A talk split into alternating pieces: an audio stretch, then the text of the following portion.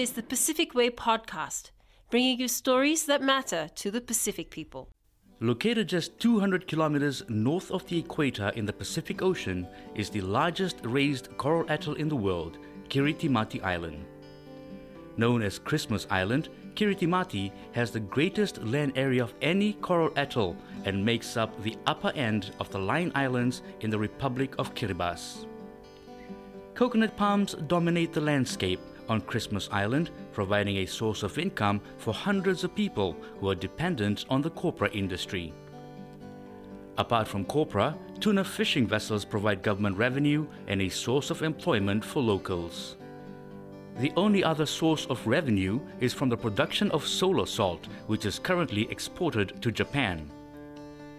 Christmas Island was declared a bird sanctuary in 1960 and subsequently the whole island was officially declared a wildlife sanctuary in 1975. The remote atoll is home to some of the world's rarest seabird colonies, and access to several designated areas where these birds nest is prohibited. However, life on this tropical island paradise has not always been easy.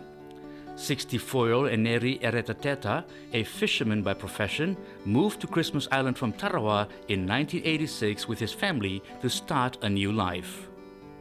But Eneri never envisaged that one of the major daily struggles for his family would be to find clean water for drinking and cooking.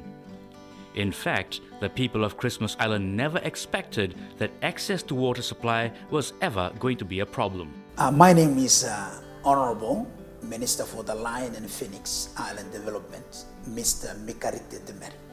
As the way of Kiribati people, we don't know that uh, there will be a problem in water in future. We, we think that water will be available anytime until we die. But now we realize that the population is coming up in Christmas Island. Uh, the government focuses on to develop Christmas Island. Uh, uh, like SPC coming, and they told us that uh, there is not enough water in Christmas Island. They said uh, the population is only to a limit of 20,000 can stay on Christmas Island with the water, underground water. If more than that, there will be danger or trouble to the human being Christmas Island. We haven't, we didn't notice that when I first came here. Christmas Island, which is also considered the world's driest atoll, does not receive any significant rainfall for up to five years at a time, taking its toll on the already limited water resources. The lack of constant access to water also had severe impact on the only medical facility on the island. My name is Teresa, I'm the medical officer in charge of the hospital. When I first came here, uh, we experienced uh, shortage of water most of the time uh, before the water project is completed. In the past, uh, they used to deliver our water to our overhead tank uh, twice a day, one in the morning and one in the afternoon, so that we can function with a good uh, supply of water. Unfortunately, there were times when they came only once. Sometimes they did not come at all. And those were the days that we did our work without uh, water. It must be noted that uh, water is very much uh, needed, especially in the workplace like the hospital. At times, the hospital staff had to source water from nearby houses to be able to cater for the sick and injured. Yes, that is especially when we when we have a case for the operating theater, emergency cases. So those are the times that uh, we cannot wait for water.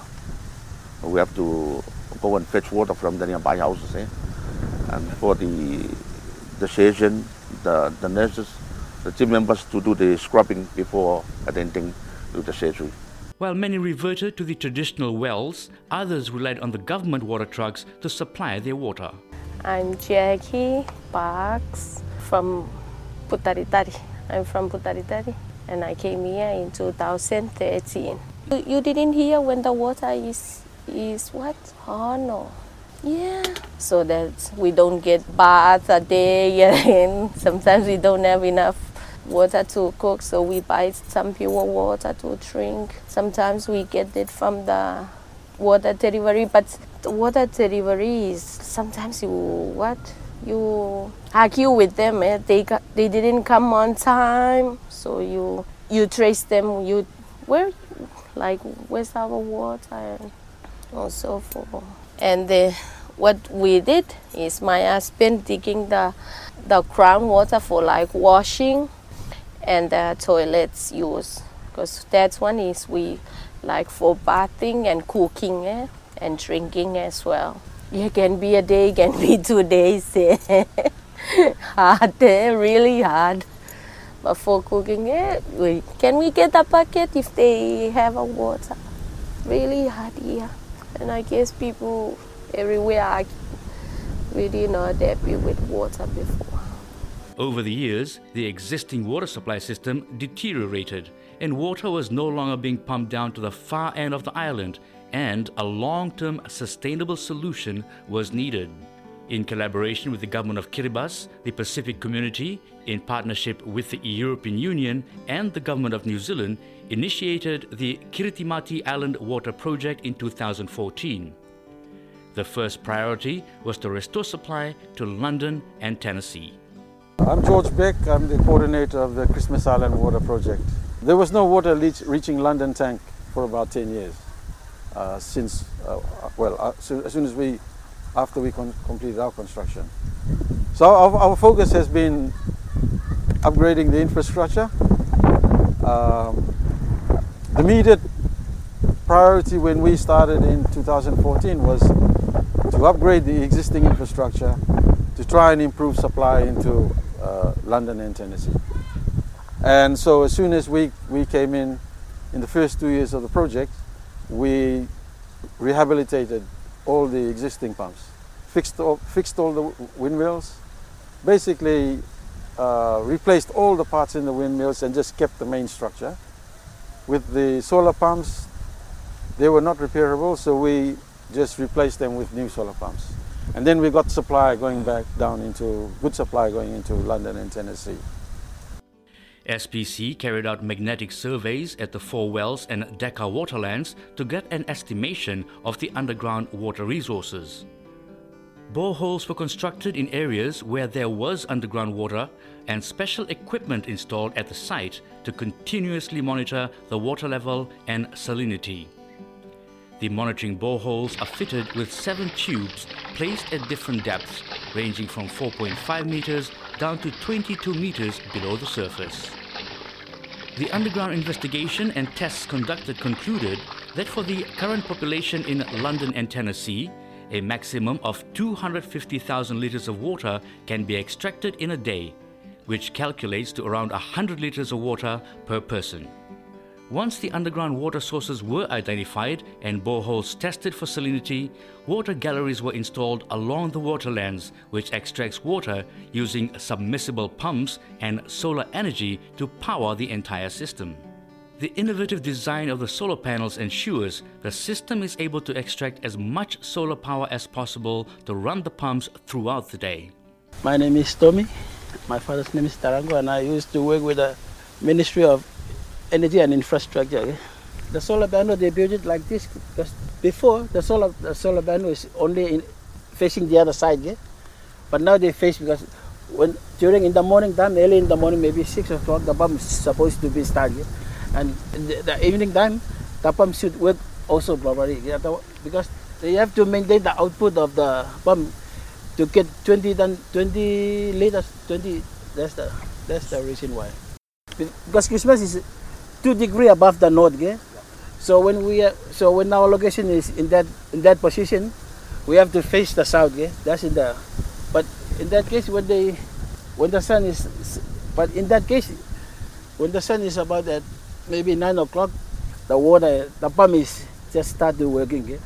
That's why they change the the line of the the panel to face the west and the the west and the east in order to receive the full power of the sun early in the morning and they receive the full power of the sun in the evening time.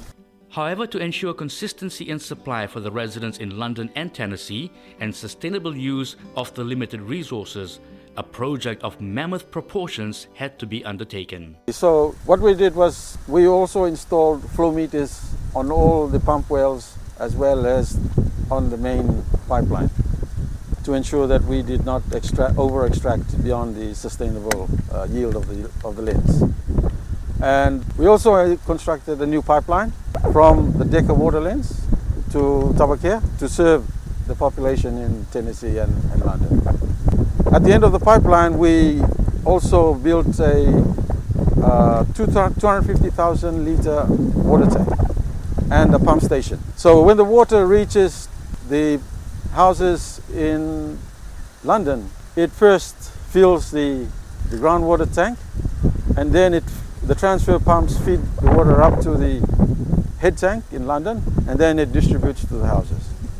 The pumps installed at the galleries allows daily monitoring of the water levels at all the individual sites. That new technology is very useful to it to the concerned people in order to do the monitoring of the you can do the things into your mobile. You can check everything there. You can check the, the pump rate instead of going to the to look at the what we, to look at the pump or to check the instead of that that application you can use to check the output of the pump the solar panel how they what power they produce to the everything shown there okay? and also the profile of that that pump is shown on the that program what is more significant is that the underground water is treated on site by a chlorination machine, making it safe to drink. Outside the Decca we have installed uh, a solar chlorination unit. So all the water that's supplied down to Tennessee and London is first chlorinated at the solar chlorination system. The way the solar chlorination system works is that uh, every 10 liters, after every 10 liters, it doses uh, chlorine into the water supply uh, pipe. So the water that's being supplied down to London is now chlorinated water at, uh, at safe chlorination levels. It's so important that we monitor the chlorination of the water because it should not exceed uh, a certain level, otherwise the water will get, uh, the taste uh, of the water will be heavy on the be heavy on chlorine. During the course of the construction and installation, SPC has been conducting training for the water and sanitation staff and other relevant government agencies. Tailor made courses were developed on medium level plumbing training and specialized plumbing training, connecting systems, rainwater catchments, as well as installing water pumps and maintaining water pumps. Now, the water and sanitation staff are well equipped to conduct the routine checks and maintenance required. The current routine that they're supposed to go and check out there, they have everything they have to go and monitor the output of the pump, okay? in order to know that whether the pump is work or work, work very well or not. Okay? And they have to check. There's an indicator on on the controller. Okay? They're supposed to go and look at that indicator because the indicator there they can show the whether the water level is low or whether the, the solar is not producing power okay, in order for the pump side to work well. So that everything they have to go there, they have to look for the pressure gauge and the output of the pump. Okay. They have to do the monitor like this. And they every time they have to they I thought they have the schedule too for cleaning the pump because the well is supposed to clean. The pump is very sensitive to a very to the sand. So they have to clean that the well together with the pump. In order to ensure the water supply system is maintained and sustained into the future, authorities are also working to implement an effective billing system. We also didn't realize that we have to pay. Yeah, we say we think it's going to be free, but now we are told that nothing is free, and uh, we have to. But at the moment, some people are still complaining that they request that water should be free because water is life. But now we are trying now to explain to them to also SPC going to schools, that water is like when there should be a, how to maintain water in a sustainable manner so that there will be a continue of using water to the public if there is a, a, a population uh, increase. For the first time in their lives, thousands of people on the island are now receiving clean tapped water in their homes.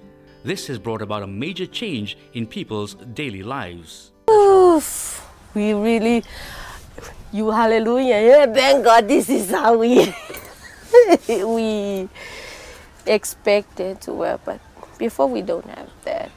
First time, First time we have shower while we in Christmas Island. Sometimes we go to to the hotel because we want to have a good shower, bath, bath yeah, water. Because in here we don't have good water or not enough water for us. Access to clean water also signifies a new beginning for those who had never had tapped water in their homes before. My name is Thierry Zirapo Jr. and my father's name is Sorina and my mom's name is Alice. Today, my family and I feel a difference with the water system because before, before sometimes we, we had to wait for the water truck for a few days, but now, nowadays, we, um, we get e easy access from water and it's like it's running for 24 hours a day and now we, we don't have any, any problem with water. Clean water also means children's education is not affected. My name is Vicky. My father's name is Taonga. And my mother's name is Gloria. I live at Ronton. Well, I'm happy now because um, when there was no water project, um, sometimes we got sick, we get diarrhea, and sometimes we, we miss school for, for the sickness. And now we are healthy and the, the water is, with the, the people who work use it, use the chloride and the water is clean. So now we are, we are living clean and tidy. Public awareness campaigns and outreach programs in schools and communities are being conducted to raise awareness on water conservation and sanitation. We have uh, done a lot of uh, community awareness on, on water uh, with the communities, with the schools. We have also developed a good network with the urban council, so the uh, wardens in the council do also monitor the water supply infrastructure in the areas that they administer. Um, at the community level, we have had awareness programs informing the communities of the importance of water, that they don't have a lot of water and the need to uh, put in place more conservative practices. What many take for granted has become a life-changing experience for the residents of Christmas Island.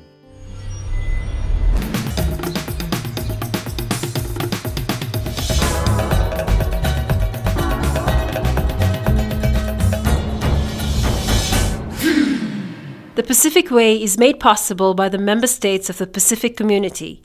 Additional support is also provided by the Government of Australia and the Government of France.